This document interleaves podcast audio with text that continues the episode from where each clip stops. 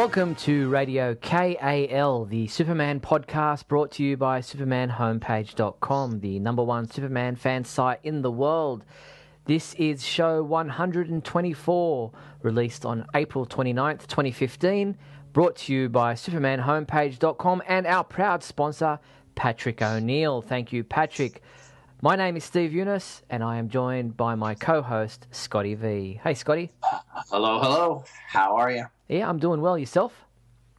Very well. Um, back into winter over here, even though we're not supposed to be. But uh, it's been 30 degrees overnight and less than that sometimes. And uh, in the day, it doesn't get uh, much past the 50s, which is not what I would expect for this time. Wow. And it's very windy, and we're seeing snow on our windows in the Oh, morning. And it's, yeah. It seems that we're kind of uh, in a bit of a convergence, uh, to use the Mm. key word. Uh, we got a bit of a cold snap here as well, with some really wild and crazy weather. Some uh, I saw um, there was a hailstorm a couple of days ago uh, that uh, in some parts of the city measured up to halfway. Uh, uh, the, the ice built up to halfway uh, the height of a car, which was crazy. I've never seen that before ever.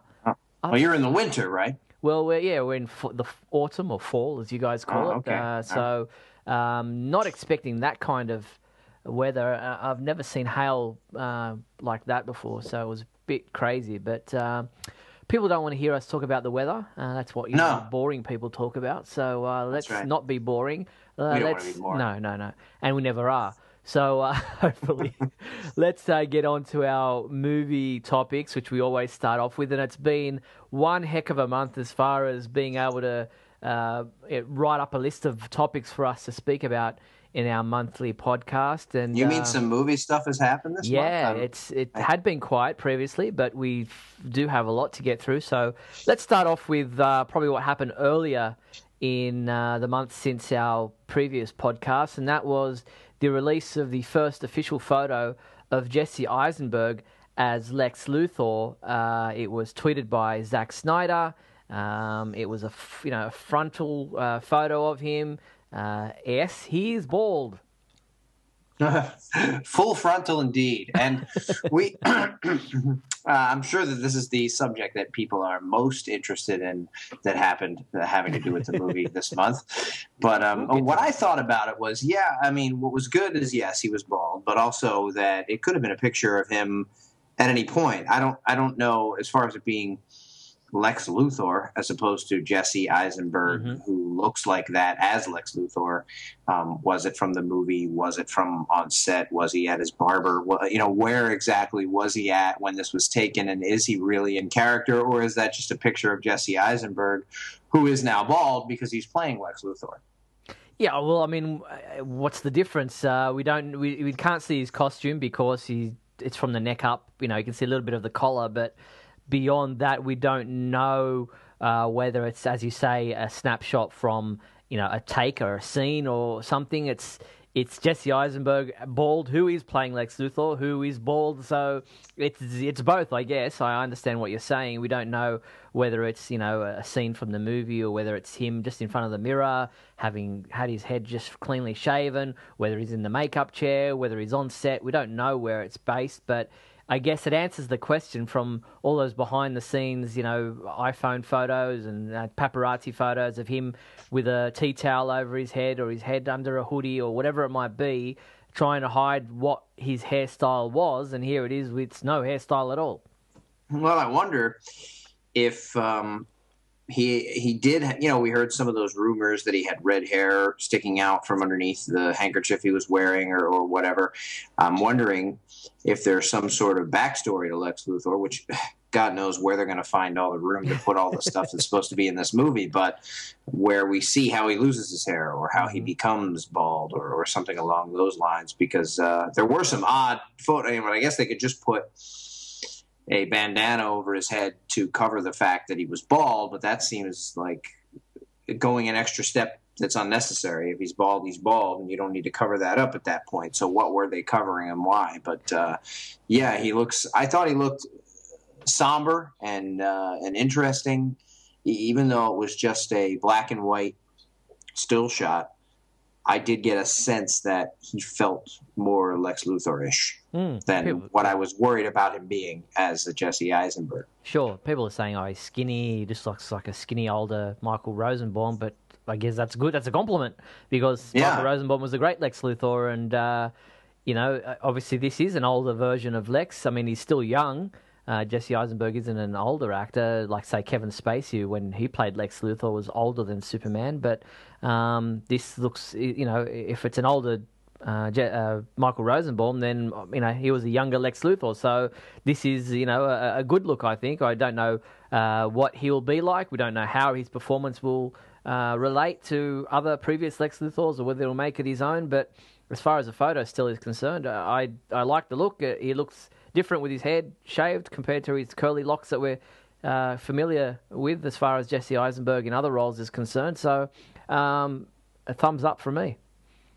Yeah, I mean, I thought it looked pretty good. I think that some of the he's skinny complaints are, are coming from the fact that, like myself, I think many fans were hoping for the more intimidating Lex Luthor Sure. that maybe is most famous from the animated shows, and but also in the comics. I mean, this is a guy who, at some points, depending on the continuity, has put on an armored suit for himself and gone around and actually fought battles and was muscular and fit and in good shape. Uh, Jesse could certainly be in good shape, but he is skinny and he is a small guy and he Mm. is kind of not particularly intimidating. You wouldn't necessarily cross to the other side of the street if Jesse Eisenberg was walking down uh, toward you. But, uh, but that's, you know, you can be intimidating without being large in stature. I think there were times when uh, Michael Rosenbaum was intimidating on the show and kind of scary at other times, Hmm. depending on what happened. So I don't think you necessarily have to have the size. And you, you know, traditionally Lex Luthor wasn't really known for being a big, strong, No. muscle guy. His his way of battling Superman is not because he's strong. It's his intellect, and I think that's a it's an interesting uh, counterpoint to Superman is that you've got this small, skinny, you know, uh, Lex Luthor who is who uses his brains to fight what he sees as Superman's brawn. Um, so that could de- definitely be a great counterpoint to have a Lex Luthor that is of that stature.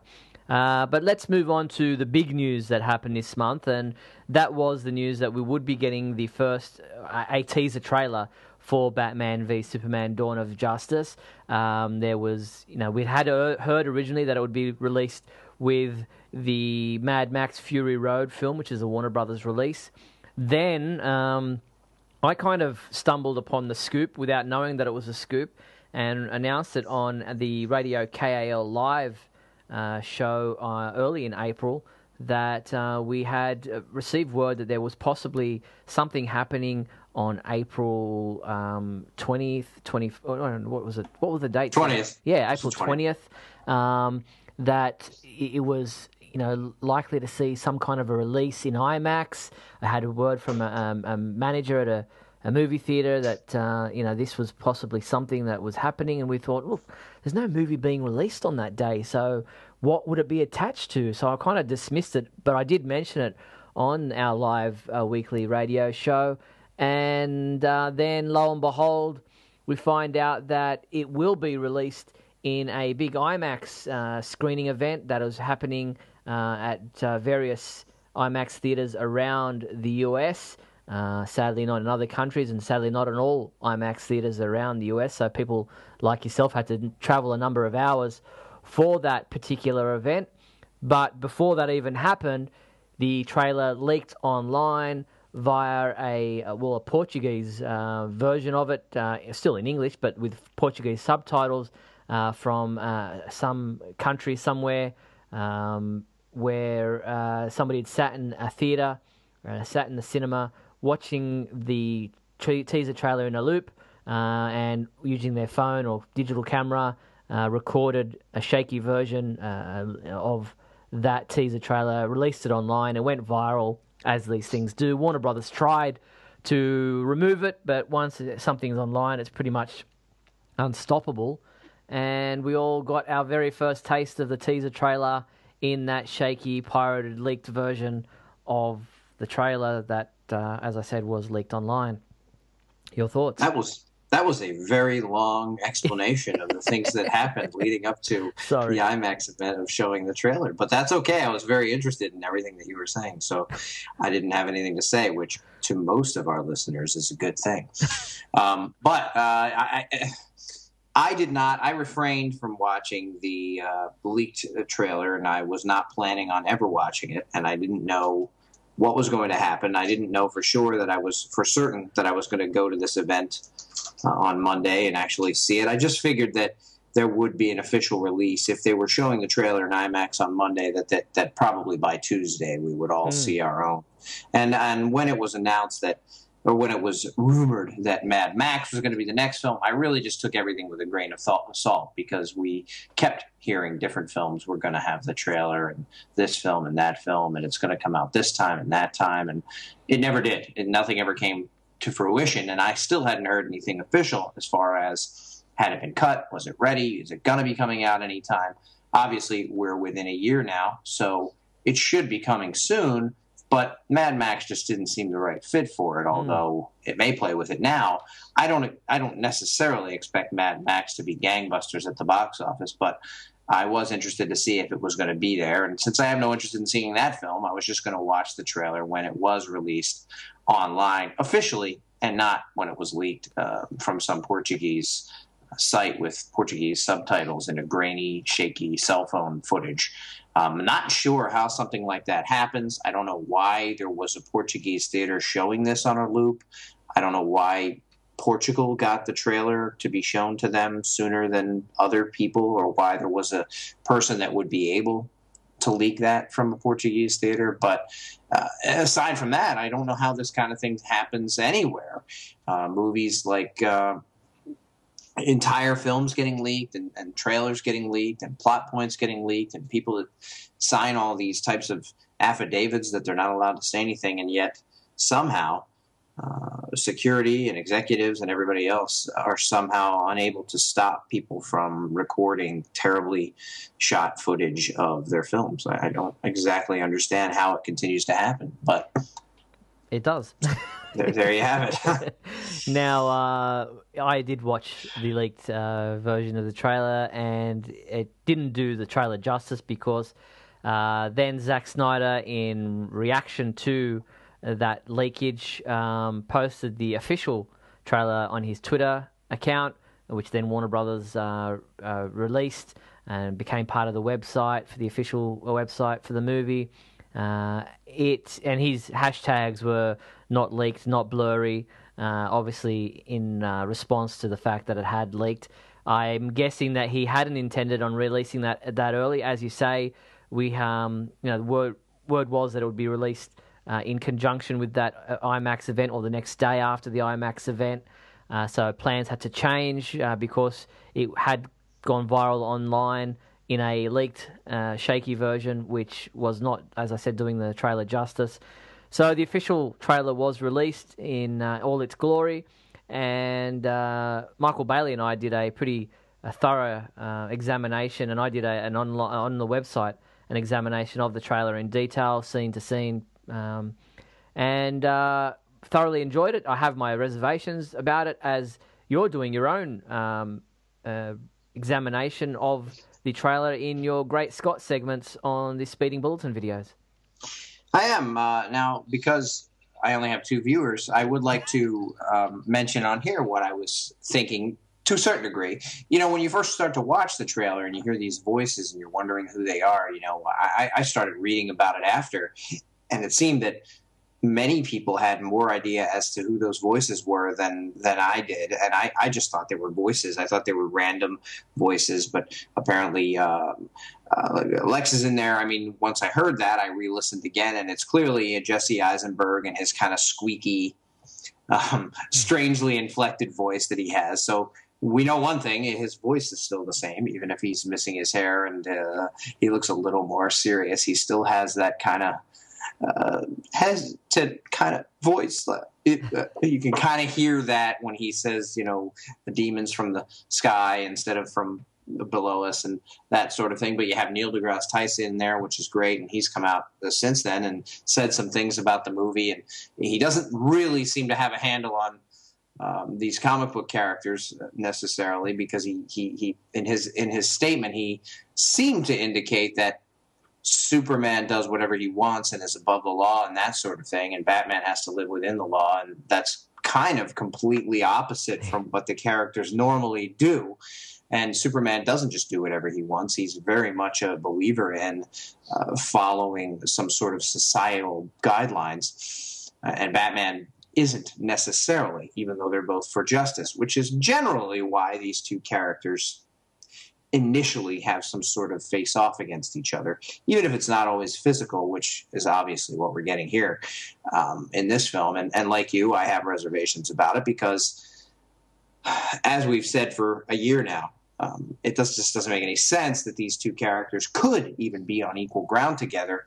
Although a lot of what you see in the trailer does seem to be inspired by The Dark Knight Returns, mm-hmm. which was that famous Frank Miller comic book that made Batman relevant again, and that most modern fans of Batman seem to think defines that character and the character of Superman, which is just unfortunate because while Batman comes off as very, very cool, in that Superman comes off as very, very not cool. Hmm. And I hear from fans a lot of times that, well, I mean, Superman's an, an, idiot. I mean, Superman's an ass who who like who likes Superman, you know. And that's I think because of the idea that people got from this Frank Miller book, which clearly wasn't a book told out of love for really either one of the characters. It just so happens that Batman uh, gets to be the quote unquote dark hero in that book, whereas Superman is just kind of uh, a plot point that, that, that's being used. So it seems to me that a lot of people are getting that idea from the trailer that Superman is just really a plot point and that this is a Batman movie. I mean, I really hope that's not the case. Um, and and from my point of view, Superman was the hero in in the trailer, and Batman was the guy that was doing all the negative things. You know, Superman may be held up negatively by people who are either worshiping him or hating him, but he's kind of just there. He's not really the proponent of that. He's saying, you know, you can see in some of the scenes, it doesn't look like he's very comfortable with any of the things that are going on involving people worshiping or hating him. While on the other hand, Batman is very proactive in clearly being violent, uh, you know, shooting at people with machine guns, holding a, a rifle up on top of a building and talking about making somebody bleed and just being very to me everything comes across as very dark and negative as yeah, for batman antagonistic yes while superman looks more kind of beset upon but yeah. not dark and so I'm not sure what people are watching when they say, uh, well, we can see that Superman's the villain of this piece. I, I, think that some people are trying to make him be the villain, which I think is also very realistic that some people would fear him and some people would wonder who he was and some people would just hate you for being different, which happens in real life every day. Uh, but it doesn't look to me that the truth is that he's the villain. It looks like some people, possibly like Lex Luthor, which would be perfect, are kind of trying to make him seem like he is. And Batman somehow has been convinced by something that uh, he needs to be confronted.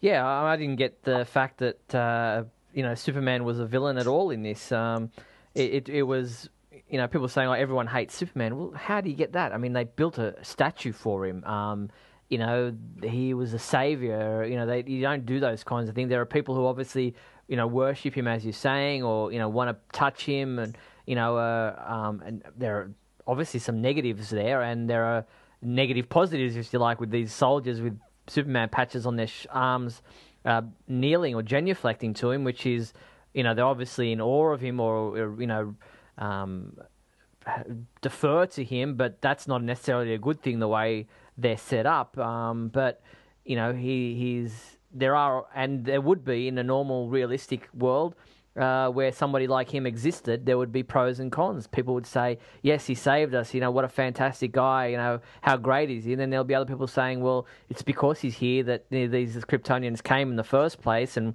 while he did save us, uh, how do we know that he's not going to then turn on us? You know, we don't know anything about him. We don't know, you know, what his motivations are. You know, I think." Holly Hunter's voice in the trailer says something like, you know, everyone's been so caught up in what he can do, uh, no one's been talking about what he should do. Uh, so there's a lot of obviously controversy, and even the statement at the beginning of the trailer says, you know, is it any wonder that's the most powerful being on the planet is a is a figure of controversy? There's going to be a lot of controversy, and there would be, and there is about any uh, public figure. People are pro and people are con. I, I, I totally agree, and I obviously can't guarantee that that's what this that that's what's going on in the film, but it seems to me that Zack Snyder is and the writers are purposely addressing some of the things that people had a problem with in the Man of Steel movie, or some of the things that people are saying when they say Superman destroyed the city of Metropolis. Superman is responsible for everyone dying. Superman needs to be this, needs to be that.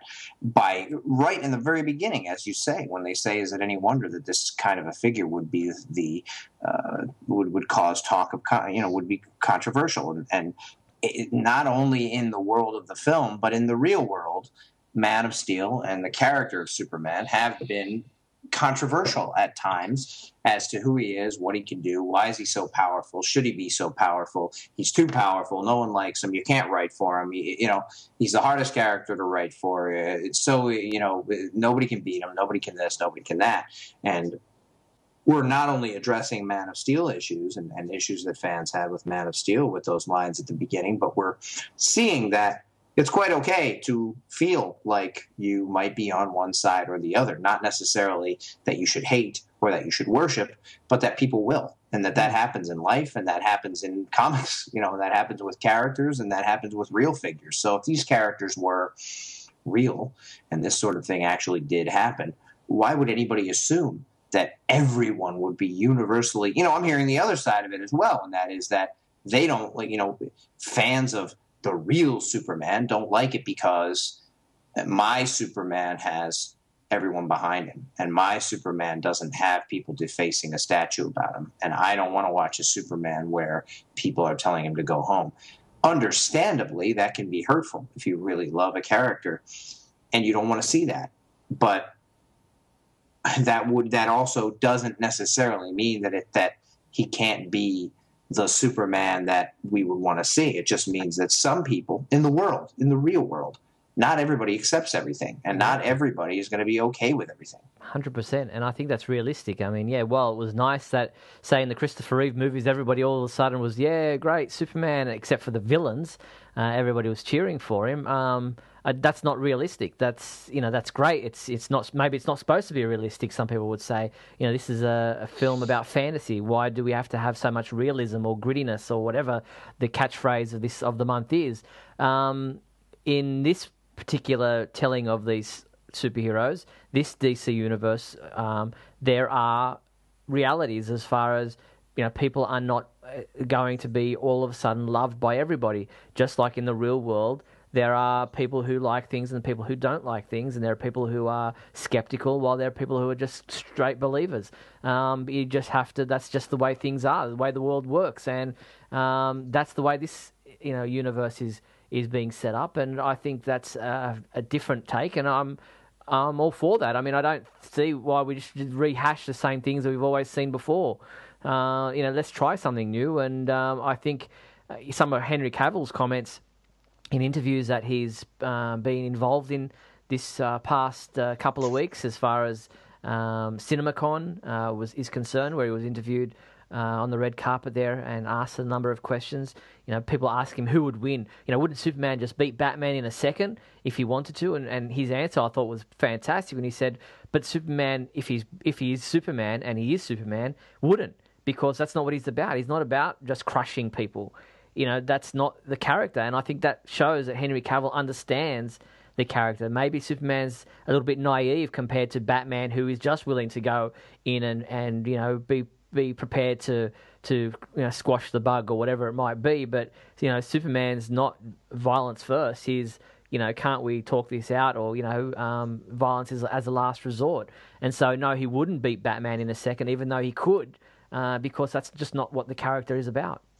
Well, there's a big reason for that. You know, Batman knows that he must because his life is on the line and other people's lives are immediately on the line if he doesn't act quickly. Mm. He's a human being. Superman eh, needs to be careful with what he can do. he can't just rush in and, and throw punches, although we saw a lot of that in Man of Steel, and that's a lot of what people complain about.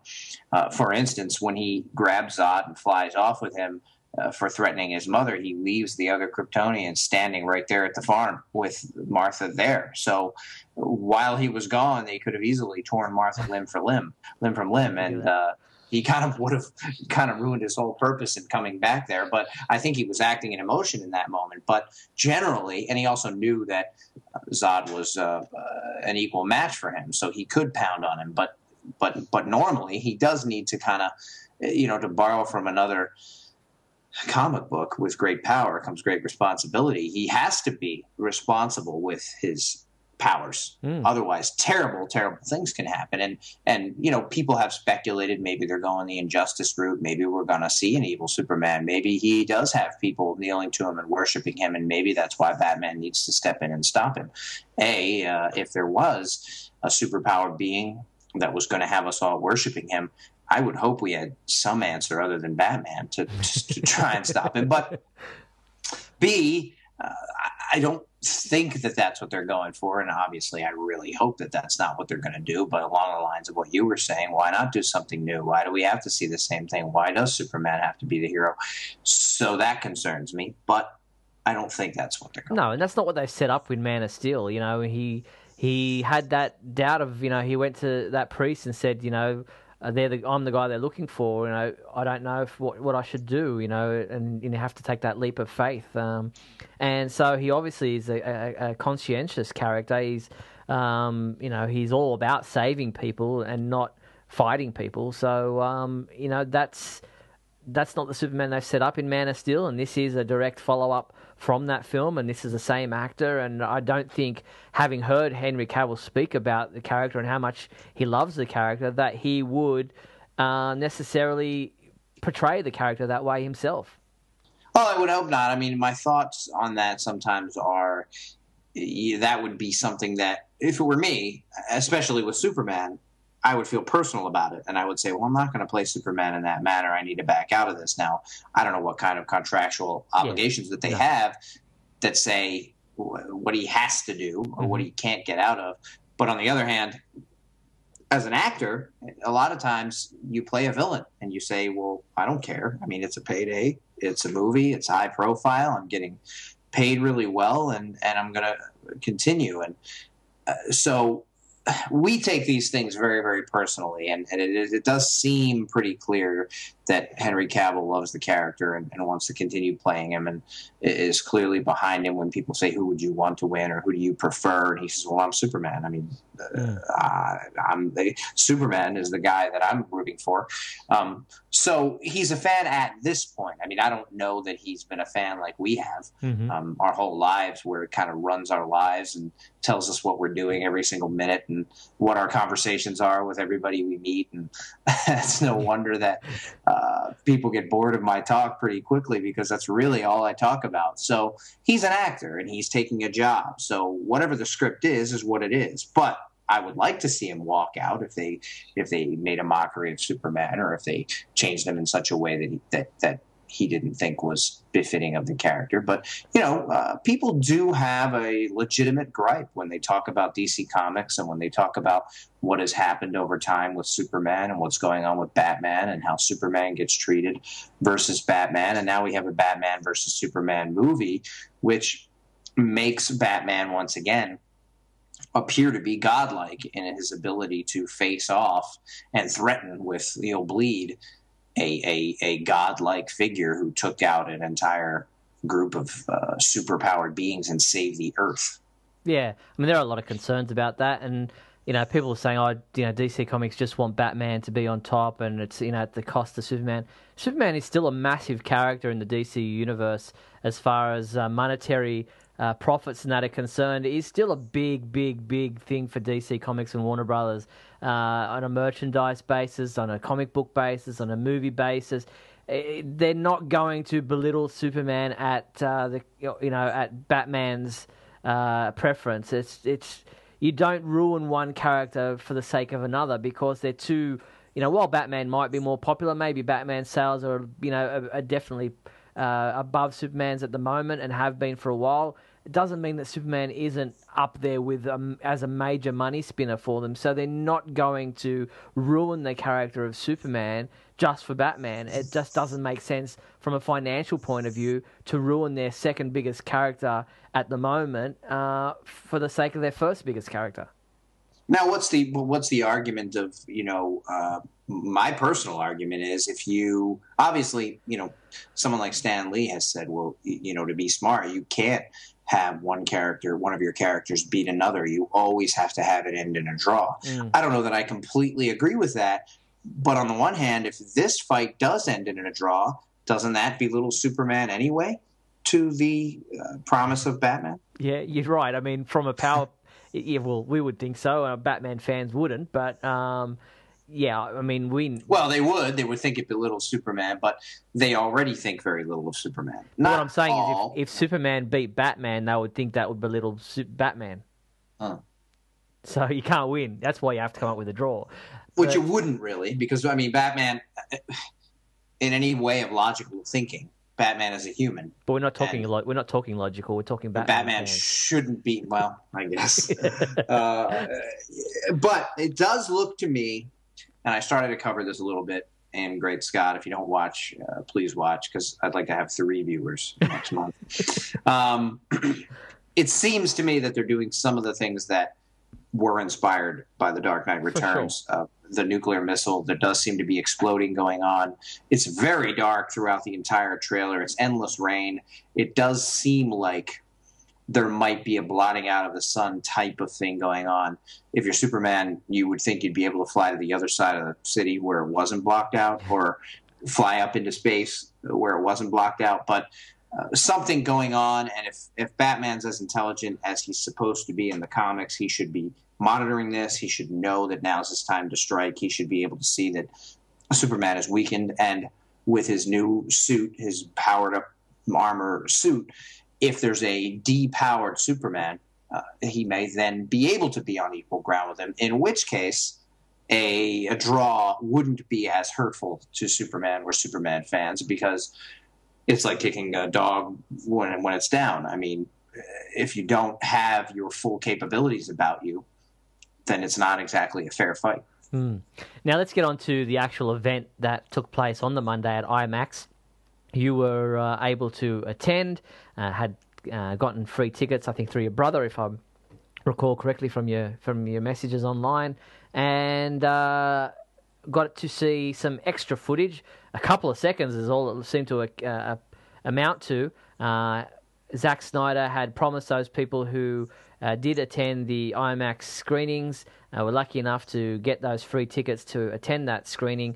That not only would they get some swag, which ended up being posters, we'll talk about that as well, and some free tickets. Uh, they also got to see extra couple of seconds of footage, uh, which again didn't take long to leak online. I've seen some really blurry versions of that. But uh, perhaps you can talk to us about the event and uh, how you felt about what you saw. Yeah, it's strange. I didn't know about this uh, that there were free tickets or that it was going on, or um, and my brother texted me that he got some tickets to it, and I immediately looked it up, and one of the theaters was already sold out. Mm. One of the one of the theaters that I might choose that was um, somewhat in the same distance. It wouldn't have taken any shorter amount of time. It took me about two hours to get there, but he had gotten them, and then he ended up not going. Some things came up, so I did go, and uh, I had to take off work to do it. Um, I, you know, the way my work works, I, I do the bus in the morning, uh, two runs, and then I do the bus in the afternoon. So I have some time off in the middle. But if I would have waited until the evening runs were finished, I was worried that a thousand people would be waiting outside the theater and I wouldn't get in. So I'd drive two and a half hours and spend all that time and all that money and, and, and not actually uh, uh, make it in anyway. So I did leave early and I didn't work that afternoon, so I lost money there. I lost money on the tolls and the gas to get there. But you know, uh, as we were saying, you know, it kind of is our whole life, which is just strange. um, it's a very important thing, and uh, it was nagging at me all weekend when he was saying he didn't think he should go, and I was saying, yeah, I probably shouldn't go either. Uh, and I just really wanted to, and I was, well, what if it's really cool, and what if the swag is really great? Uh, it's something that I wanted to be a part of. So I went, and when I got there, there were two people in line in front of me. So I got there super early, which turned out to be not necessary. And even when the event started at about eight or nine after seven, um, the theater wasn't full. So I could have gotten there right at seven and I would have been just fine. I was disappointed in what we were treated to, although I have been argued with on Facebook, as I am often want to do, but with people that have said, You idiots, you don't even know what IMAX means. You know, you weren't treated to five seconds of footage. You were treated to two whole sections of the trailer that were filmed in true IMAX. Don't you even know what you're talking about? And clearly, I don't. Um, I mean, I know that IMAX is impressive. I know that the screen is a lot bigger. Mostly, what I notice when I watch IMAX is the sound is really, really good. So, okay, I got to see a two minute trailer that had much, much better sound and was apparently much more resolute in image, which, to my opinion, can't really uh, be that noticeable to the human eye. Um, it needs to be that updated in, in, resolution because it needs to, to fill a much larger screen. So I didn't notice in watching that anything looked any better or any different than the trailer I watched on my HD television. Uh, but it was fun to see, and the sound was great, and I did really like being there in that moment. But the excitement really, the excitement that we all had, in my opinion, did not end up living up to what we expected by the end of it. It was kind of like, oh, our shoulders are up, we're on the edge of our seat, and we saw the exact same thing we've already seen. Mm. And then he comes on the screen and says, all right, now, before you watch it again, um, uh, and so you're thinking, well, they're going to show you something new. You know, we haven't seen. You know, now eh, we're going to watch it again, but he's going to surprise us with.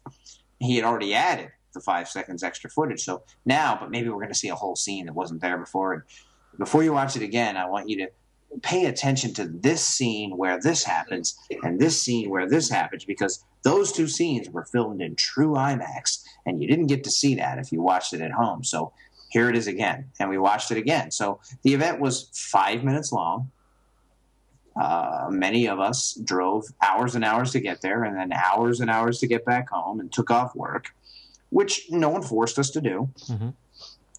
But but in the end was a was a was a five minute event that was you know what I had read was going to be twenty minutes and I and I and I thought, okay, well, for the Dark Knight, they they did have these IMAX events where they showed a whole 15 minute scene. I thought that was absurd because that's giving away a quarter of the movie for free in IMAX a year or however long it was before the movie came out. But okay, they did it with Batman. Maybe they'll do it here, and they didn't. I mean, we got, as I said, that five second shot of what you have said is already leaked online in some spots, but where they kind of run at each other as as you might do in football practice as a nine year old, uh, run each other and gram each other, and just as the just at the point where they're about to hit each other, the screen went black again. So, looking at it, you think Superman has to be depowered in this moment because if not, as soon as they hit that breaking point, Batman is just a puff of dust. And plus, why would he run and not fly? Right. So uh, that was it was cool to see, but it, ultimately, I would say it wasn't worth going through a lot of extra trouble. I mean, if you live there and you're right around the corner, or if you're me and you're insane, um, you probably want to go. But but if but if if you're as far away as I was, and you have to take off work and all that, what turned what it ended up being, and I think it was really disappointing, probably for them and probably for Zack and, and as, as, well. I was kind of hoping he would refilm and address the fact that people, you know, it idiots leaked. had leaked this thing, and, yeah. and I'm going to give you something extra, and you know, because I'm sure, I'm certain that their entire plan was screwed by this whole, uh, sure. you know, by this whole piracy situation. I mean, they weren't even planning on releasing it until Monday. They had to rush it out. So now, maybe the theater would have been full. Maybe there would have been a thousand people outside. Maybe it would have been a much larger event. I haven't read any of the follow-up stories on on how it went down at IMAX theaters, but no one was really there until the until very close to when it started and then when it did start most of the seats in the theater were still empty i mean maybe eight rows right in the center were full which is good you know, but the top rows, the bottom rows, the side rows, not mm. full. Yeah, I definitely and think I, I, hadn't if it hadn't leaked online, they wouldn't have released it until after the IMAX event, so that the IMAX event was something special, um, with or without the five extra seconds or the swag. So uh, I definitely think that their hands their hand was forced, and I think that's unfortunate because I think the IMAX event would have been a fantastic way for people to experience it for the first time. Yeah, and I, I think I would have been less disappointed had that been my first time. Mm. Now I could have avoided it. There were a few people in the theater with me who said that they had not seen they, they purposely did not watch because they knew they were coming to this, which might have been a way to save yourself from being disappointed. But I really I really felt like we would get more when mm. we went. So I didn't think that watching the two minute trailer at home was going to be spoiling myself completely. I knew that they would show me the trailer, but I also thought we were going to get minutes of extra footage. I didn't think it would be a few seconds. Now, what uh, about the swag that you got? Well, the posters are cool. We saw those uh, in advance, and there was a speculation that because of the fabricy look that kind of the that is on the poster, that maybe these were pictures of T-shirts or something, mm-hmm. and and that we would get. So I would have appreciated a T-shirt more than some posters but we got the posters. We got one of each the Batman, the Superman, and we got the ticket to return a week early to premiere to the premiere, which is happening, I guess, a week before. But it has to go on at the same theater, so another trip. I'll have to take another time, you know, off from work and drive up there, and and you know, so I'm going to do it. But I could. We have an IMAX here. I could go there if I wanted to watch it on IMAX upon release. And who knows what's going to happen with the homepage or if there'll be a premiere that I may happen to get invited to. I mean, I'd love that. But uh, so I've heard people say to other people, stop complaining. No one told you people you had to go. No one mm-hmm. promised you anything. No one made you go. No one forced your hand. You went. Um, but it was kind of made to sound like it was going to be a bigger event than what we got and the swag was made out to be swag. You know, I was excited. What would it be? You know, and I guess people are saying, well, you're getting a free IMAX ticket. I mean, that's fifteen bucks or something uh, for free, and you got these posters, and uh, that was it. I mean, I don't know. I guess I just try to be somewhat honest when I can, and I felt uh, let down a bit. Yeah, fair enough. Now. Uh, that was everything that happened around the teaser trailer's release. Um, eh, there are there is talk that it will be uh, attached to um, uh, screenings of the Avengers: The Age of Ultron. I uh, haven't heard anybody confirm. I know it's been out in some uh, theaters. Uh, it's already, it's out here in Australia already, and I believe some people have seen it in the UK. I don't know uh, as to whether or not um, the trailer, a teaser trailer, has been shown in front of that. but I guess we'll hear more as the the the release is wider for that film. But we did see from the Bleacher Report, which is an NBA, a basketball show, um, where one of the uh, LA stars, uh, who was a big Batman fan, uh, got to go to the Warner Brothers studio tour. The they got a Batman 75th anniversary um, exhibition on where you can have a look at stuff about you know looking back at Batman's history, and amongst that is the costumes for Batman v Superman: Dawn of Justice. There's the Wonder Woman, the Superman, the new Superman, and the Batman costumes on display. And from that video uh, and a B-roll that was also shot and released online, we got to see a much better look and close-up look at these costumes for this film. Uh, we got to see that yes, the Wonder Woman costume does have color. The photo that was released of um, Gal Gadot was a very washed out um, image, as is the want of Zack Snyder and his mob to do uh, with uh, any release of, of photos. And uh, the Superman costume looks uh, very much a, a, vibrant blue and it looks uh, fantastic. So uh, it was great to be able to see these costumes in more detail. Yeah, I like to, to, see the photos. I mean, I didn't get to go on the tour, but uh, the photos are neat. They're interesting, and, and people have been kind of wanting to see more of them in a close-up situation. Now, the issue, of course, with it being very blue and very bright and looking great in color, is that no matter how that looks there, we know that not just Zack Snyder, but other filmmakers in general seem to to darken or or you know they do use a filter when they film it. So even if it looks really great and really colorful, we've seen the trailer. You know the darkness of it and the fact that it's in the world that it's in, and and also through the filter that they use, it does lose some of that in the translation to film. Yeah, that's and that's obviously an artistic choice, but uh, you will be able to see the costumes yourself in person uh, when you do the Warner Brothers Studio tour. Uh, if that's something that you'd like to do uh, this summer in the US, you will be able to uh, see those costumes up close and personal uh, for yourself. So definitely something worthwhile if that is a trip you'd like to make.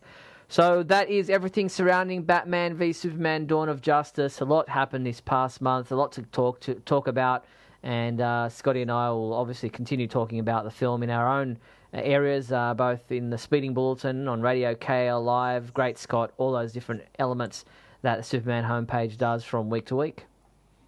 Uh-huh.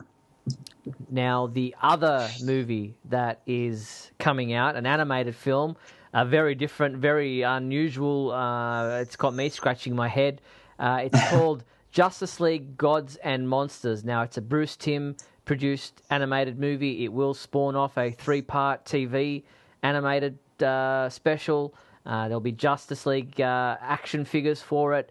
But these are different versions, alternate versions, darker versions of Batman, Superman, and Wonder Woman. Uh, in this version, Superman is the son of Zod. Um, Batman is a very different type of character, uh, as is Wonder Woman. Um, my question: Why? That's a good question, Steve. Um, many fans question as to what DC is doing or what Warner's is deciding to do with a lot of their characters and a lot of the situations that are going on. Uh, crew cuts and T-shirts aside, is why. And uh, I, I mean, I guess I'm agreeing with you. Uh, is do we? Are there not any stories left that that we need to go to alternate versions already? Um, it seems to me that there are a lot of great stories, or you could write a lot of original stories surrounding the characters as they are before you need to start. Although dark and you know rebellious, uh, what is it? Uh, anti-heroes mm-hmm. are you know very popular so i guess it won't be long before we'll see you know dick grayson brewing heroin in his basement to, to go around and sell to people. Well, let me read you the uh, the description for this from the press release. It says, "Witness a divergent reality where the Justice League protects the planet, but answers to no one but themselves. Employing methods of intimidation and fear, this Superman, Batman, and Wonder Woman deal brute force in the name of justice." From the creative genius of executive producer Bruce Timm and co producer Alan Burnett comes an original story where the world's greatest triumvirate of superheroes has distinctly different origins. Superman was not raised by the Kents in Smallville, the Cape Crusader is not Bruce Wayne, and Wonder Woman is not an Amazon warrior of Themyscira. They are as likely the world's uh, saviors as Earth's despotic rulers. When a group of famed scientists exper- experience untimely accidents, a government task force follows a trail of clues to the Justice League, but is there a more powerful player operating from the shadows? It's a high stakes game of intrigue, mystery, and action that asks the questions how do you serve justice to those above the law? Mm. Now, this comes out, um, what's the dates for this? July 28th, it will be released uh, on Blu ray, DVD, and all those other elements that you can get them in. Um, it is an original movie uh, by Bruce Timm. Um, it's a different take of an alternate universe of the Justice League and these characters that we're familiar with, but with uh, a different twist. And as I said, I'm not sure why. Uh, Bruce Timm is obviously very highly regarded. Uh, he's you know um, always produced some great stuff, and it's great to see him back involved in the DC universe of animated films. But I just don't understand why we have to have an alternate, darker version of these characters as the next project. I mean, haven't we seen dark enough versions already just with Justice League War and Justice League um, Throne of Atlantis? Isn't that already the new 52 darker versions? Isn't Bruce Timm involved in all of them? No, he hasn't been uh, up uh, Alan Burnett has as co-producer, but Bruce Timm was not involved in uh, in any of those for a while. Oh, okay. Uh, I thought I remembered him being involved in the uh, Public Enemies and the uh, Apocalypse yes, ones. those but, uh, earlier okay. ones he was, but since Okay. the the whole New Fifty Two versions have started, he hasn't been involved. Well, I'm thinking about this, and I'm remembering the episodes of Justice League Unlimited where the uh, uh, in the, in the- yeah in the darker version they were cool episodes, Sure. and uh, I get the impression that you know whenever I hear these behind the scenes things of directors and writers and actors talking about how cool it is to kind of play against type, you know, we all know that Clark Kent on Smallville is supposed to be this good guy at heart who does good things, and even though he makes mistakes and things happen that are bad, in the end, he's really trying to be to do everything he can do. So those episodes where he got to be on Red Kryptonite and ride a motorcycle and rob banks was really cool because that was something that Clark Kent would never do. I'm speaking from the point of view of the actors and the writers, not Mm. necessarily for me. It was cool the first time and maybe a little less cool the second time, and then it just got to be annoying the more they did it over and over again. But maybe it's the same sort of thing here. They really, uh, there was a lot of relish on those episodes with the Justice Lords, and it was really cool to see people, you know, uh, get their due in a more dramatic, kind of intense way that Superman would never normally uh, justify, but does in in those episodes. So maybe they're you know kind of saying how fun were those episodes to do you know where we didn't have to play by the rules of what superman or batman would normally do and and we could just have them be be be out, way outside what people would normally expect so why don't we do you know a full film where we can see more of that. Plus injustice is very popular. Um, this whole convergence thing that's going on now it has us seeing different and alternate versions of uh, you know you said that batman is not bruce wayne in the little synopsis there. I'm wondering if he's thomas wayne. Thomas wayne seems to have a very large role in uh, the convergence stuff that's going on. So uh, it is popular at the moment to see these darker versions and alternate versions of the characters so maybe they're just playing into that Yeah, um, maybe that. Maybe that's the reasoning behind it. Um, the the uh, just looking at the descriptions from a, a previous news item we did on April seventh, it says uh, Superman appears to be the son of General Zod, and he's shown to be more violent and quick tempered. Batman is not Bruce Wayne, but Kirk Langstrom, who becomes Oh. a pseudo vampire because of the bat venom that he used to try and cure his cancer. Oh interesting Yeah, and Now there uh, is a world, and we're going to see it uh, from what I understand in the solicits in Convergence, where Batman is a vampire. Uh, I was not aware that the vampire Batman was not Bruce Wayne, or maybe he is in comics but isn't in this story. Uh, is Kurt Langstrom a newly created person for this movie, or is he the vampire Batman from the vampire world in the comics that I guess was an Elseworld story or whatever that is Hmm. supposedly one of the other worlds that's going to be involved in Convergence? good question. Uh, maybe somebody out there who knows more about Michael Bailey would know. yes, he would.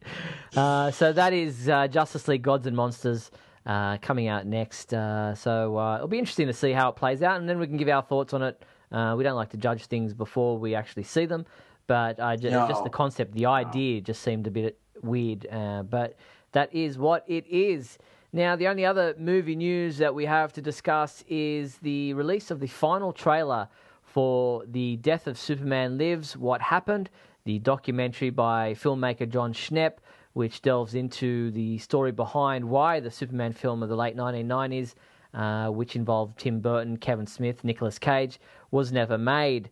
And the uh, film, will documentary, will be uh, released in a limited theatrical uh, showing on May 1st with an international release on July 9th on streaming, DVD, Blu ray, and VOD. So it's finally coming out. hey, we're finally here. I feel like I've been hearing about this for the longest time. Mm, Um, a couple of years. you know, every once in a while, I I see another release of that same photo of Nicolas Cage in that uh, glowing suit, and and people going, "Can you imagine if this happened?" Isn't it old news by now? I mean, haven't we already seen that photo for two years or something?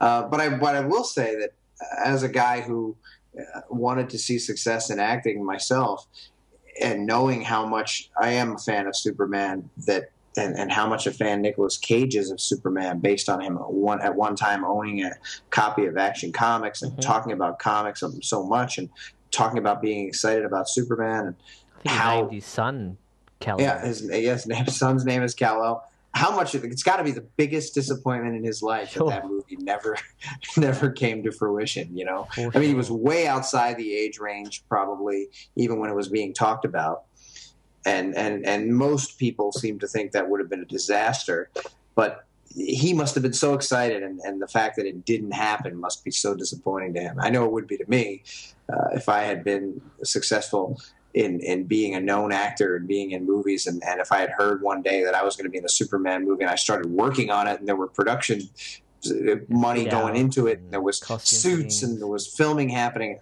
it would have so annoyed me. I I don't know that I would have been able to get over it. well, I don't think he has. Uh, and uh, that is, as I said, very exciting to see that it's coming out. Uh, really excited to see a lot of the stuff. While it would have been a very strange and bizarre Superman movie, and probably not something that you or I would have liked, um, it is definitely something worth inter- you know worth looking into and seeing what they had planned. The, the you know maybe the bullet that we dodged, um, and you know seeing all the behind the scenes details because a lot of work went into it, a lot of money went into it, and uh, it uh, it looked fascinating, but not necessarily a top Superman film. I would Oh, like to storyboards, Yeah, artwork, Artwork, villain model. concepts, ships, and Yep, I don't know. A lot of it seemed really cool. Um, but you're right. a science fiction really movie. sure. It looked You know, fantastic. that they, well, you know, I mean, Superman's kind of a crossover. I mean, it's Yeah. a fantasy, but it's also, you know, Man of Steel was very science fictiony in spots. So uh, I don't mind that so much. But No, yeah, there did seem to odd. be a, uh, poss- a very good possibility that that would have been a, uh, a strange, strange misstep of the film. Yeah. All right, so that's movie news. Now, TV news, we have a little bit of Supergirl talk. Uh, what we do know is that filming has wrapped on the Supergirl TV pilot. Uh, we uh, are very excited for this to be released, uh, probably around September on CBS. Um, and so that's great news that they fil- finished filming. They're scoring the, the. I think that's happened as well. Uh, scoring of the pilot episode has also happened, and we saw a behind-the-scenes photo of Melissa Benoist as Supergirl uh, at a power plant, which uh, was very interesting because obviously there's going to be some kind of a big scene of her being, you know, coming to the rescue at some kind of an electrical power plant, uh, which uh, sounds very exciting. I think she looks great.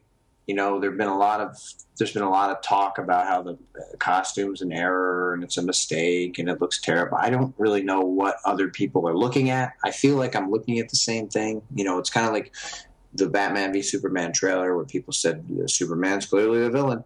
And maybe he will be, and maybe it'll be an injustice thing, and maybe they'll go the evil Superman route because we haven't seen that in live action. But but I really don't think so. But but same thing here. I mean, when I watched that trailer, I saw him as the guy who was the hero who some people didn't like. In this case, I see her in the suit, and I go, the suit looks fantastic. She looks like Supergirl. Uh, could it be a different actress? I guess, but I mean, isn't that? I mean, that's what Supergirl looks like. So. I don't really know what the problem is, but uh, I'm excited to see it. I'm a little concerned. The shot of her in the office of the power plant was very like paneled walls and like Oh, I Very- think I don't think that's part of the movie uh, or part of the TV show. I think that's just the behind the scenes. She's probably gotten dressed in there as far as the costume. oh okay that's good. you know if it's if it's a location shoot, then they'd be using the offices of the of the place uh, to you know for her to get dressed in and do makeup in and all that kind of stuff. And so it was probably just uh, here, quick have a quick happy snap as you're about to walk out onto the you know the outside uh, where we're doing the location shoot. So um, and I found it interesting that the behind that there's a, a photo, you know, there's the billboard, not a billboard, a bulletin board there of how many days without incident kind of thing that was similar that we saw in Man of Steel, um, and that's probably the real life board that is used there at uh, the uh, company as far as there's you know no accidents on the site uh, for their uh, employees to know that it's a safe place to visit and, and work. And um, she just happened to be walking past that when they snapped the photo. But I definitely don't think that's part of the actual filming of the episode itself. It's more just behind the scenes of her walking, getting out there to before she's about to film. Well, I hope you're right because it reminded me of the Superboy TV show, and, and I don't think anybody wants to re- be reminded of the production values of that. All right, so that's uh, what's happening with Supergirl. Uh, not much happening. I mean, it's they're in post production there, and as I said, they've scored the pilot. So we wait for more details about when that will actually finally happen. The upfronts are there coming up, uh, where they'll be talking about. You know, we'll get log lines and things about what the, the episode will be about, and uh, more details will emerge. So uh, keep uh, keep tuned to the Superman homepage for further details about the Supergirl TV pilot uh, coming hopefully in September at on CBS. All right, let's get into our comic book talk. Now, we're not going to this month go through um, issue by issue because we are in uh, in the middle of Convergence, this two month event whereby the regular DC Universe titles are put on hold and we get to see this convergence event where this character, an extension of Brainiac, who's called himself Telos, uh, is in control of the planet where all the cities that uh, Brainiac has bottled in time and eras and all across different um, realities, uh, they all coexist in their own domes on this planet that is overseen by Telos. He has decided that he uh, is now in control of everything and has decided to release the domes, uh, which in turn allows all the heroes who are within these domes to regain their powers. They were powerless uh, while the domes were covering their particular cities. Uh, we've got different Superman, Supergirl, and different characters across the DC universe from different eras, different um, what what would you call them? Uh, continuities, where you've got the Kingdom Come Superman, you've got the Superboy with the leather jacket from the Death of Superman era. You've got Supergirl and Superman from you know before Crisis on Infinite Earth. You know the Supergirl with the headband. You've got Steel uh, and his uh, niece, and, and, you know from that era of the the um, uh, post-Crisis universe. So you've got all these characters in their own bottled cities that are now the domes have been uh, removed from these bottled cities, and they're allowed to, or they're they're being told that they have to fight each other and the one city that becomes uh, is the victor will be uh, the the one true city, and that will be the, the continuity that continues forward. Uh, what is your take on this whole premise in the first place? well, um, it's strange. You know, I didn't expect them to go at it this way, and I guess the indication that they're trying to get across at this moment is that well, at the end of all this, the new 52 characters are going to be the ones that survive. And uh, all of you fans who've been crying about not seeing the underwear on Superman um, are finally going to get your comeuppance because it's going to be gone forever. Although I do think they're throwing us a curveball because in the end, I don't think they're going to allow the villain to win. I don't think all of these uh, continuities and all these universes and all these worlds are going to be wiped out completely. I think that somehow, uh, maybe the Thomas Wayne group that that uh, is from the Flashpoint universe is going to win and somehow stop Telos and somehow figure out what's going on and save everyone. But we'll have to see. Now we do know that the t-shirt and jeans crew cut Superman along with the strange Batman costumed Batman are going to come out after Convergence. So I'm sure they're going to be related somehow, but I don't know how just yet. And of course, that's not a version of the characters that we know yet. So somehow something is going to occur that causes them to come out of Convergence looking in that manner. Uh, and after that, I still expect that there to be some resetting and changing going on. I don't think that's going to be the permanent status quo of those characters. But the stories, they were a mixed bag. I mean, we're not talking about each episode, as you say, but it seems to me, and, and, and there's been a terrible amount of time leading up to this where they could have planned and they were planning and, and they had time to do it but it seems like a lot of the artwork is really really amateurish or rushed looking or sloppy or uh, I thought for a minute that you know three out of five books were were were, were JR JR again, and I was like, why does it have to be this bad? And then there's some silliness going on, and I guess that's what they're going for. You know, I, I, apparently we're going to see the rabbit world or whatever whatever. The zoo crew. Uh, are there people looking for that?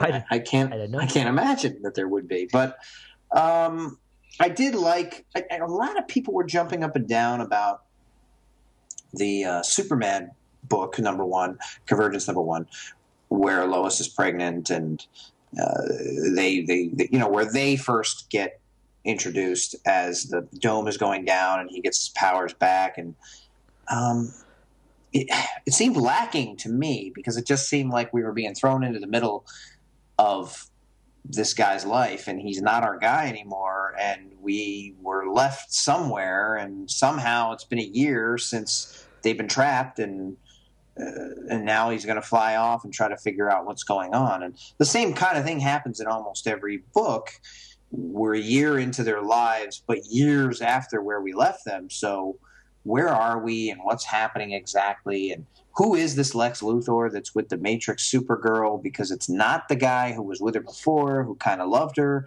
He's a guy who completely disrespects her and talks down to her the entire time. And they say to us that it's not the Lex Luthor who saved her or mm-hmm. made her or whatever. So I, I'm a little confused as to who we're looking at. And the art in that book was really not great.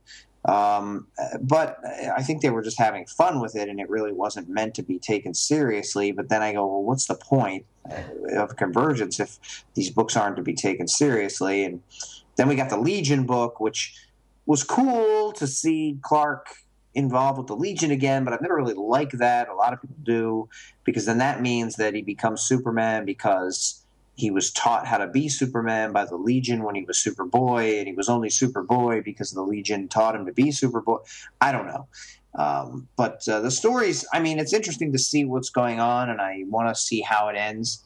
Um, and it was much more interesting, which is unfortunate to say, than the normal monthly books that we get regularly. yeah, I uh, also re- uh, just finished reading the Adventures of Superman Convergence book with uh, Supergirl, the headband Supergirl, and mm-hmm. and Superman, and uh, uh, that was a very interesting book. And uh, James Lance, who reviewed that, gave that a five out of five in all aspects, and the artwork in that was very good. He says it reminded him of Curt Swan, which is always a great thing. Uh, so yeah, they have been a mixed bag, and it is interesting. Some of them are a bit confusing because, as you say, they're a year down the track, and it's pretty hard to understand where they are or how they came to that point, or you know how they're just moving along a year under a dome. You think there would be a bit more of uh, chaos even a year later. That people still just wouldn't be going on with their normal lives, having baby showers in the uh, in one book um, with the uh, the female superheroes. Um, you know, that one, I, I think it was a Justice League book, uh, Convergence Justice League, or I might be mixing it up with something else. But uh, I just, yeah, some of them you just think, oh, really? You'd be already, yeah, Justice League number one, uh, Convergence. Uh, I just looking at them and thinking, okay, it seems a bit odd being thrown in a year later, how they are at this point in their lives and just happy go lucky without their powers. And while some of them, like in the Adventures of Superman 1, they've been trying very hard for a year. Superman and Supergirl have been working uh, with, uh, what's his name, from the Batman universe, who's um, uh, Batman's go to guy, tech guy. Um, who was Oh, let me have a look. Lucius Fox. Lu- yes, it Lucius Fox.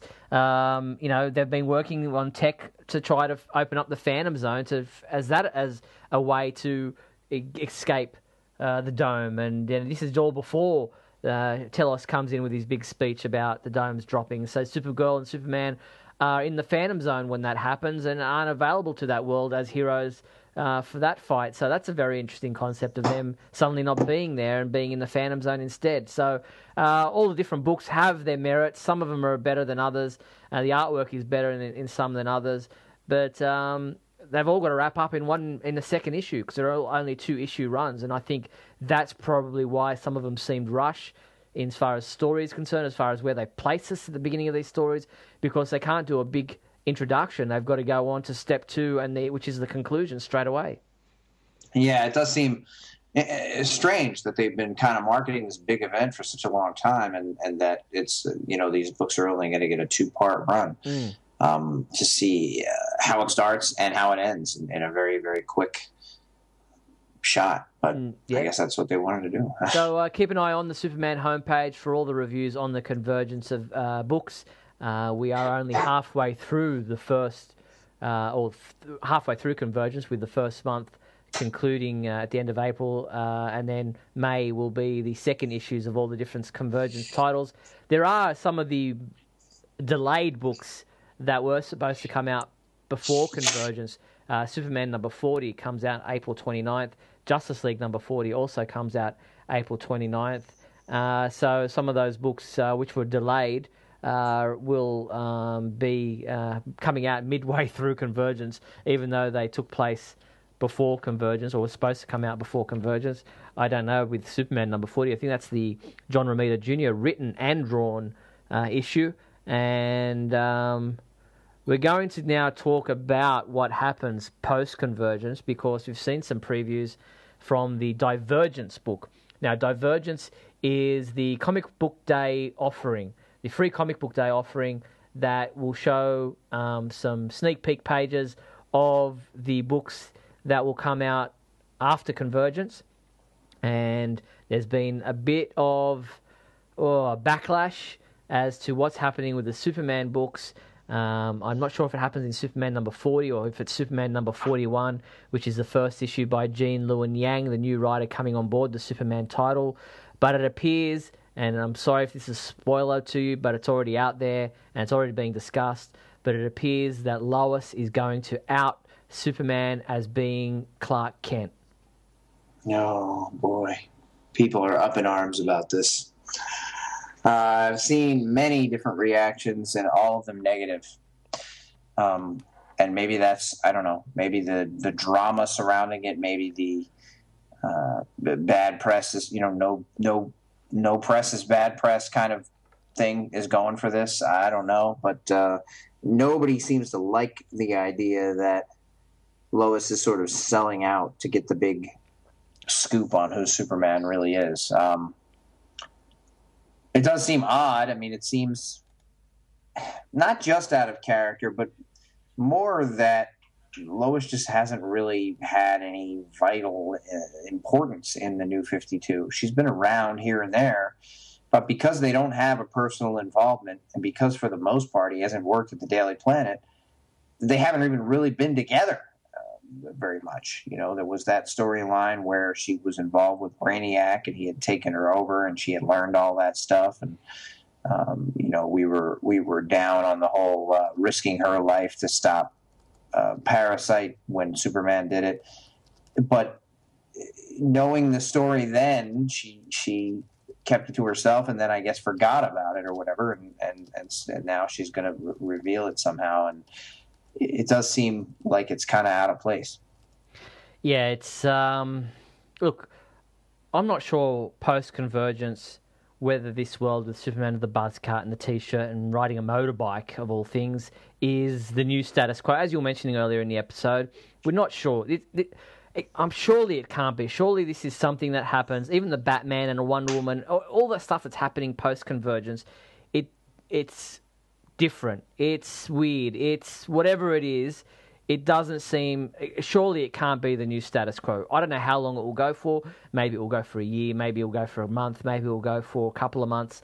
This truth arc that happens post convergence is obviously something big that's happening. Something that Gene Luen Yang has got on, you know, in his head to write, and DC Comics are on board with it, and it's all happening across the the DC universe. Uh, well, Batman, Wonder Woman, and Superman, as far as I know, anyway but there can't you cannot move forward with Superman being outed as Clark Kent as the new status quo for the foreseeable future, as in that's the new way things are going. Clark Kent cannot exist without you know being outed as Superman. It just doesn't work. He cannot be a reporter at the Daily Planet. He it it just it doesn't.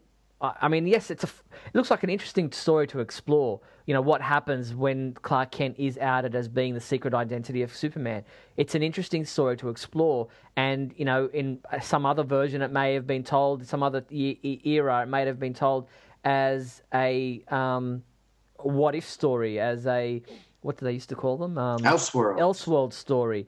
Sure, explore that idea, but it cannot be the way it's going to now be forever no, I mean, and forever is a long term. it's not a very uh, term they use in comic books, but I, I think people should really relax a little bit, see where this goes. I don't think this is going to be the new normal as far as the future of DC Comics is concerned. I, I just, it can't work.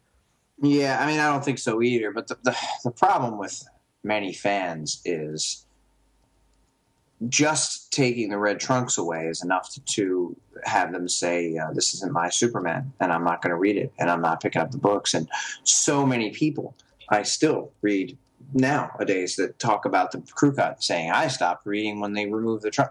They don't say it that way, but the impression I get is that none of them have really read. None of them really have a take on who Superman is in the new 52, but he's clearly not their Superman. He's clearly not the Superman they want to read. And mainly, it seems like because the outfit changed, they don't want to read it anymore. And and uh, you know, yeah, he's not with Lois, and they're not married, and uh, and it was reset. And but, uh, but I've said from the beginning, he still kind of is Superman at his core. He still has the same morality. He still has the same feelings, which I would imagine will still be the case when he's riding a motorcycle and having a crew cut. It looks stupid but uh, he's going through something, whatever it was. Just like when he became Electric Superman, and a mm-hmm. lot of people rioted.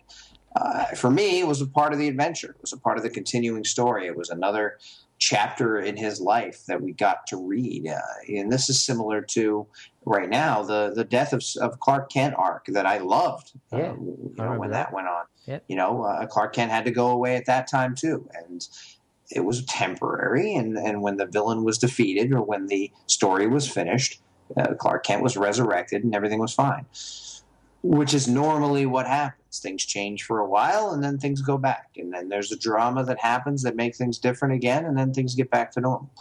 Uh, when you're doing an adventure series or an action series, or nothing really remains status quo for very long.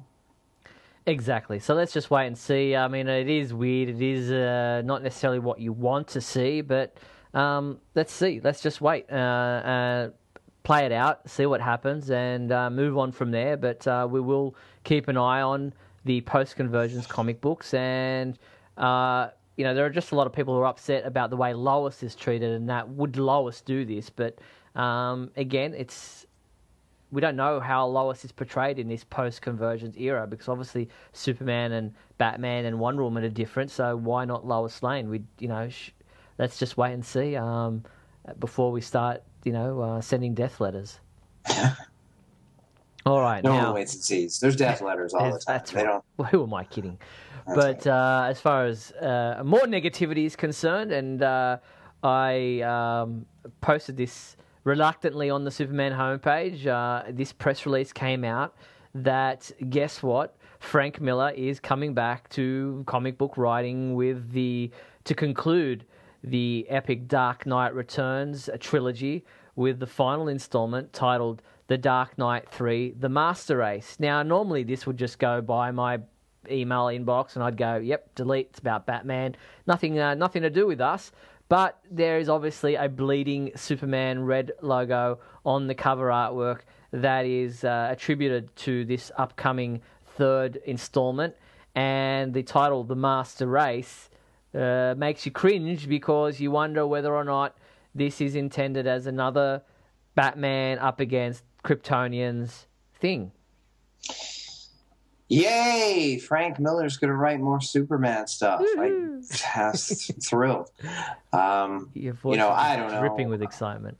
As, as, I said before, it's probably unfair of me to uh, continue to talk about it as I never have read this story. I'm not a Batman fan. I don't dislike some stories with Batman in them. Uh, I watched the Batman movies. I wasn't a fan of the Nolan films. I, I like the Batman Tim Burton film. I, I love the 60s series for the fun that it is. Batman Brave and the Bold is fun. Uh, the animated series looks really great. I never really watched it, but I'm not, uh, you know, uh, if I were a Batman fan, I probably would have seen all these things and I'd be up on all this stuff. Um, one of my reasons for avoiding the Dark Knight Return story is because of how uh, Uh, Superman is treated in it. I mean, I've read all the synopsises. I kind of know what happens in it. I know what the setup is, and I know that it's mainly a political statement about an American government that Frank Miller didn't like at the time.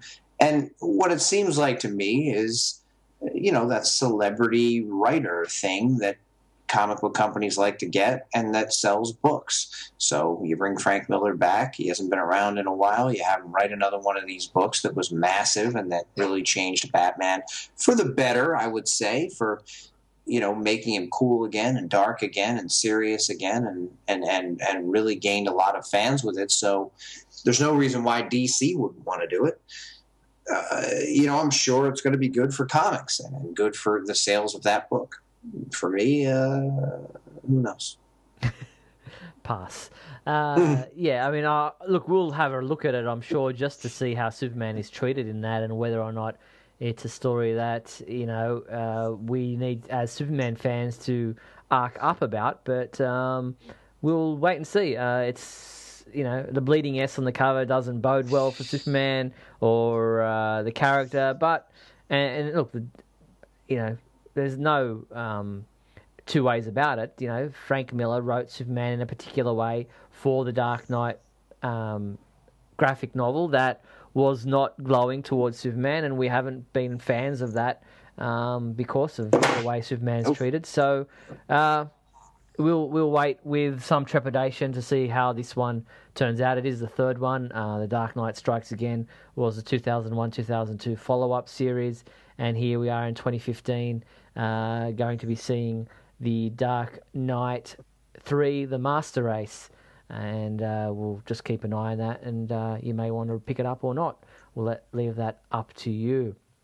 All right, let's uh, just a couple other things before we move into the big question segment of our show. Uh, the special guests, or some three special guests, were announced for the upcoming Superman celebration in Metropolis, Illinois. Uh, we've got Caity Lotz, uh, who plays uh, Sara Lance, aka the Canary from the Arrow TV series, uh, Stacy Haiduk, who played Lana Lang in the 1980s Superboy TV series, and Diane Sherry Case, who appeared as Lana Lang in Superman the movie. So, three female celebrities appearing at the Superman celebration for 2015. Uh, they will be appearing on, well, the Superman celebration takes place from Friday, uh, sorry, Thursday, June the 11th and goes through to Sunday, June 14th. But uh, these ladies will be appearing on, uh, well, Stacy and Sherry will be appearing on uh, June 12th and June 13th, where Katie will be only appearing on June 13th. And uh, you can get all the details at the announcement dated April 24th on the Superman homepage. But uh, three exciting guests appearing this year. What I find interesting, and, and I guess, uh, you know, I haven't I haven't logged who all of the guests have been over the years, but I find it interesting that Caity Lotz is not really related to Superman in any way, and and uh, you know I would think that the guest list at the Superman celebration should be a should have some sort of a Superman tie-in, but I, I you know even though I can't mention it offhand, I do remember that uh, they, if not every year, almost every year, they have somebody who's not. Yeah, they do so that's not i guess that's strange although i did think it was odd when i saw her. Um, the other thing that strikes me about this is we all love annette o'toole and we loved her in superman 3 and she was very charming and very cute and very attractive and uh, played a great Lana Lang, and, and, then of course she returned in Smallville, and, and, she got to play Martha Kent, which is a very different version of Martha Kent than most people are used to, a much younger uh, Martha Kent. But when I see this announcement that that the girl who played Lana in the, the Superman movie in high school, it makes me, you know, I don't know if she left acting or not. I didn't look this up, but why would they not have uh, even thought, and maybe they did, about casting her as the grown up Lana because the time would have been right by then? Uh, good question. I have no idea. Um, that she might not have been available. She may have, as you say, uh, not uh, decided to continue or pursue acting. Maybe she's, you know, totally out of the out of the industry, and so uh, that's a, a, very good question. But uh, maybe that's something that they can uh, ask her. But um, yeah, I, I, I have no answer. Hmm. I always turn to you, and you've let me down. Sorry, Scotty, I'm not the. Uh, I don't have all the answers all the time, but yeah, they have had actors, uh, have had celebrities there in past years who are not always Superman related. I remember the actress who played Catwoman in the Batman series. Uh, her name escapes me from the 1960s Batman series. Uh, one of the the, the uh, ladies who played Catwoman um, was a special guest there. One of the years that I was in attendance, and uh, they've had other actors um, who have appeared in you know super uh, superhero TV shows of one kind or another who aren't always Superman related appear. You can't always get your wish list as far as the people you would like to attend uh, as a celebrity at these events. Uh, it's it's very difficult to to uh, get some of these uh, big. Listen, actors. I want Ben Affleck, Tom Henry, Henry Cavill, and and Jesse Eisenberg or nothing. that's it. So anyway, that's the Superman celebration this year. Uh, there may be more announcements as to uh, a bigger celebrity. It just says three of the, some of the guests, so there may be others. We know that there are comic book artists and writers attending for the Artist Alley and Writers Way, as there always are. Uh, so uh, keep an eye on supermancelebration.net. Um, also, uh, for you know, as with the Superman homepage for details on the Superman celebration. Now, uh, DC Comics also held this past month a big uh, worldwide uh, world record attempt for the most fans gathered together wearing DC Comics superhero costumes. Uh, it started in Queensland here in Australia at Movie World theme park, and then went around the globe to various countries, and then ended up uh, completing with a, uh, a, ceremony in LA where uh, it wrapped up for this uh, event. Uh, it happened on April 18th.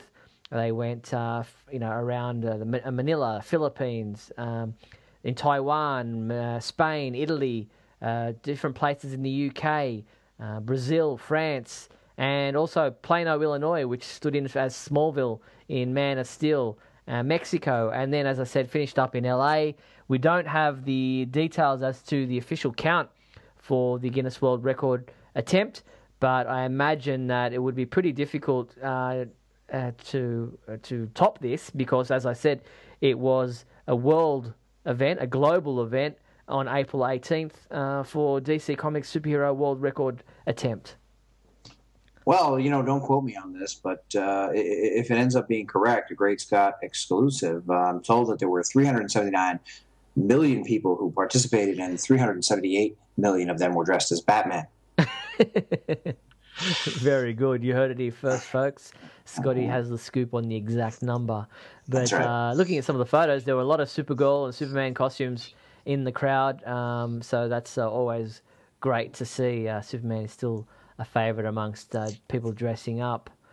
Now, lastly, before we move into, as I said, the big question segment, uh, DC Comics and Mattel are launching a DC Superhero Girls uh, initiative and this is going to be um, a uh, initiative that'll include digital content, TV specials, made for videos, um, publishing, toys, apparel, and other products.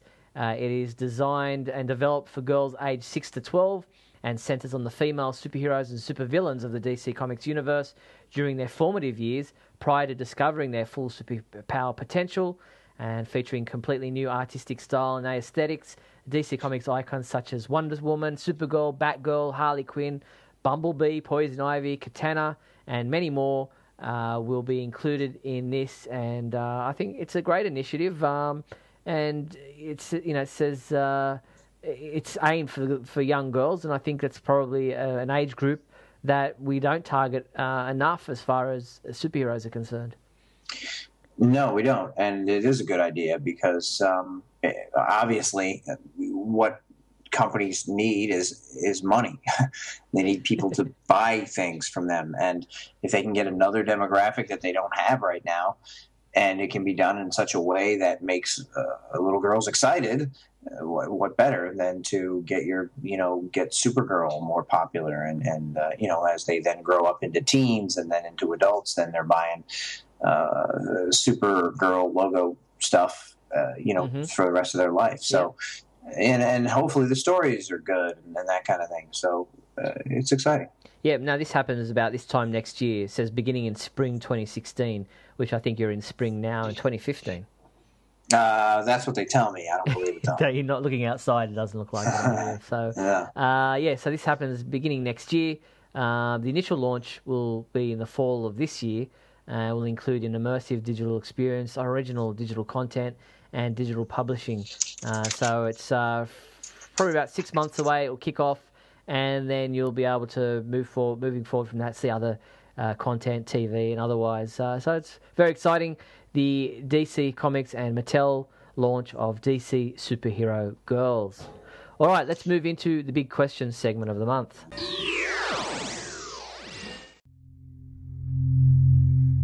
Let's start with the big question.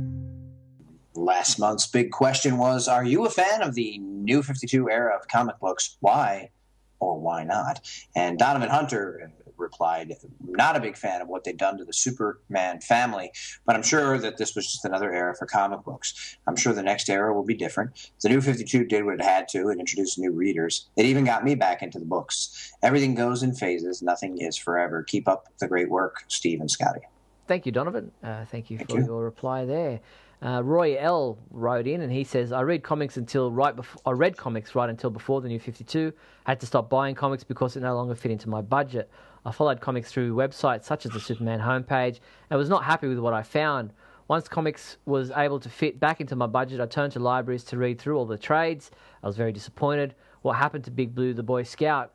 Until Pak came along. I just started buying issues again thanks to Greg Pak. He gets who Superman is. Yeah, I have to agree. I like Greg Pak's writing of Superman. I do as well. Bob Moorhead wrote, No! the revisions were too big a departure. Superman came across as a jerk, and his relationship with Lois, a woman literally created for him, was non existent. And maybe clothes don't make the man, but I just can't stop hating the costume. Good riddance to the spew 52. Wow. No, don't hold back there, Bob. Uh, but Oh. thank you for your response. I wonder how he feels about the new 52. Yeah, he didn't. And I wish people would be more succinct with their answers. You know? Yeah. Billy Hogan writes in and he says, I only read Superman action comics and the Legion of Superheroes because of my limited comic book budget. I hated how the Legion series ended, and I'm disappointed that there isn't a Legion title post convergence. Superman and action comics were okay, but only okay. Superman in action began really well, and Superman number one was the first Superman issue I wanted to reread immediately in a long time. Grant Morrison's run on action was fun, even with his mind bending plot twists. Since then, DC hasn't seemed to have a clear editorial direction for the Man of Steel. Post convergence, it looks like DC will continue trying to publish a grim and gritty Man of Steel, but I'll give it a chance. But the more I follow the Superman titles, the harder it is to enjoy each issue. Yeah, I have to agree with Billy to a certain extent. Yeah, I mean, I don't really think it's because of the costume change No, or the because they tried to make him grittier. I just think The the writing is just not that good. It's Yeah. not particularly compelling, and the stories aren't really great. I think it's, as I said earlier, I think he's still Superman. I think his ideals still stand. I just don't think uh, people who are writing him get what they're supposed to be doing, and and and, and the plot lines they've come up with just haven't really grabbed me. hmm Robbie wrote, I love the new 52. I returned to comics because of that. In fact, when reading the Convergence Superman book, I felt like it wasn't my Superman. It felt like my father's Superman. I like the entire line for the most part. The only thing I'd change is to have Clark's parents alive and have Dick Grayson be Nightwing again. Well, thank you, Robbie. He's uh, one person there who's uh, all for the new 52. And uh, yeah, I mean, that goes to show that there are new readers who came on because of um, the new 52 starting up. It gave them an opportunity to dive into comic books maybe for the first time. And therefore, stuff that's uh, post uh, Flashpoint, or sorry, pre Flashpoint, doesn't feel like Superman to them because they never read that version of Superman. So thank you, Robbie, for your input. Uh, I guess that's time for our new big question, Scotty. What is this month's question? The new big question this month is what did you think of the Batman v Superman teaser trailer? Yes, now you've all got to watch it and seen it in all its glory. Let us know what you think of the teaser trailer for Batman v Superman Dawn of Justice by getting involved in this big question. You can send in your answer using the big question feedback form found at the Superman homepage, or if you'd like, we haven't had one in a while, you can record your response as an audio file and send that to us. and we'll play that here and read out all the responses in next month's Radio KAL podcast Big Question segment. I'm laughing at you, you hear? Laughing! And now it's time for the comedy sketch. What do you have for us this month, Steve? Well, we have a very short comedy sketch this month. It's from the Canadian series titled You Can't Do That on Television, and it sees Superboy having a conversation with Martha Kent. Come on. Hello, dear. Sorry. Mm-hmm. Guess what I did after school? What did you do after school? I saved the world. Picked up a giant meteor, threw it right into space. Just Oh, my, my, my. You saved the world by picking up a giant meteor. Yeah. and you can't pick up your room. oh. well. Right. Well, there you have it. As I said, very short. Um, and it's we are scraping the bottom of the barrel as far as comedy sketches are concerned. Uh, if you have one that you know of that we haven't played here on the podcast, please feel free to email us or send us in a, a, a KAL feedback form response with a link. Uh, it can be a YouTube clip, can be whatever. We can grab the audio from those to play here on our podcast. Only one thing alive with less than four legs can hear this frequency, Superman, and that's you. And now it's time for the super secret soundbite. Last month's sound came from the original American Express commercial with Superman and Jerry Seinfeld. Let's hear it again, Steve. I can't carry money in this. I'm powerless. I'm not. So there it was. That was the sound from last month's podcast. I love those commercials. Yeah, they were so great. fun. And uh, we had four people guess where it came from, and they were David Huang, Donovan Hunter, Christopher Miron, and Patrick O'Neill. So congratulations to those four guys from guessing where it was, uh, where it was from. So uh, that's uh, let's hear. Well, let's see if these four people and more, because that's not a lot of people, but let's see if uh, more people can guess where in the world of Superman this new super secret soundbite comes from. We got called out to fix some potholes. We'll be done before lunch. Right after lunch. Well, there it was. If you think you know where in the world of Superman that sound came from, use the super secret soundbite entry form found at the Superman homepage to send your answer in. Each person who guesses it right will have their name read out here in our next podcast. And now it's time for the Superman song, and we have an interesting one this month. It's a song in Chinese. Mm-hmm. The song is titled, and this is a title we haven't heard very often, Superman by Andy Lau from his 2007 album titled Miracle World. You can check out his official website at Andy Lau. That's Andy L A U dot com.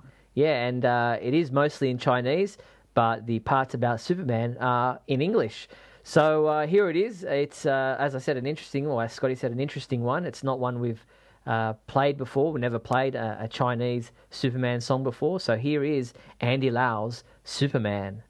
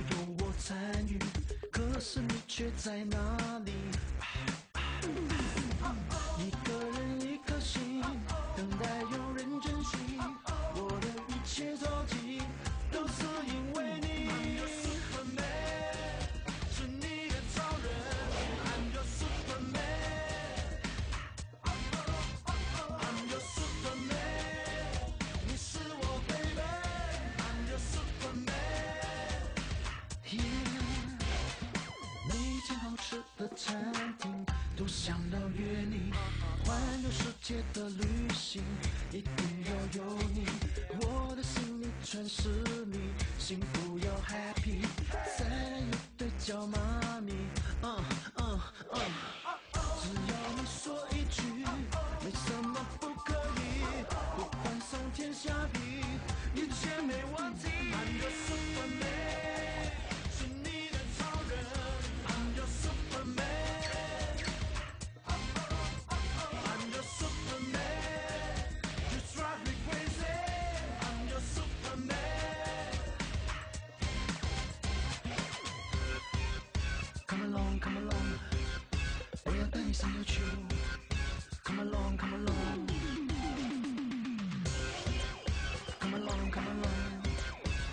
时间也到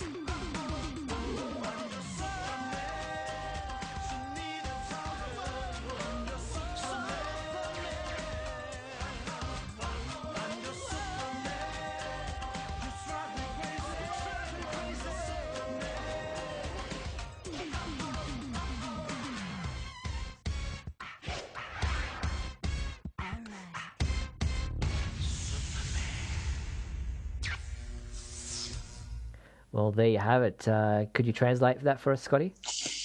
Um, look uh, up in the sky. I think is what he was saying there. Definitely. Uh, something along those lines. So there you have it. That was our song, and that is our show for another month. Now, remember, if there is a topic you'd like us to discuss, if there is a big question you'd like us to put to the fans, maybe there is a song that you would like to request, or please, if there's a comedy sketch that you have, all those ideas can be sent to us here at the Superman homepage. You can send in uh, your suggestions using the KAL feedback form, or you can send us an email. My email address is steve at supermanhomepage.com, or you can email Scotty. His email address is scotty at supermanhomepage.com, and we will try to use your suggestions in a future show. But for now, that is it. Thank you, Scotty.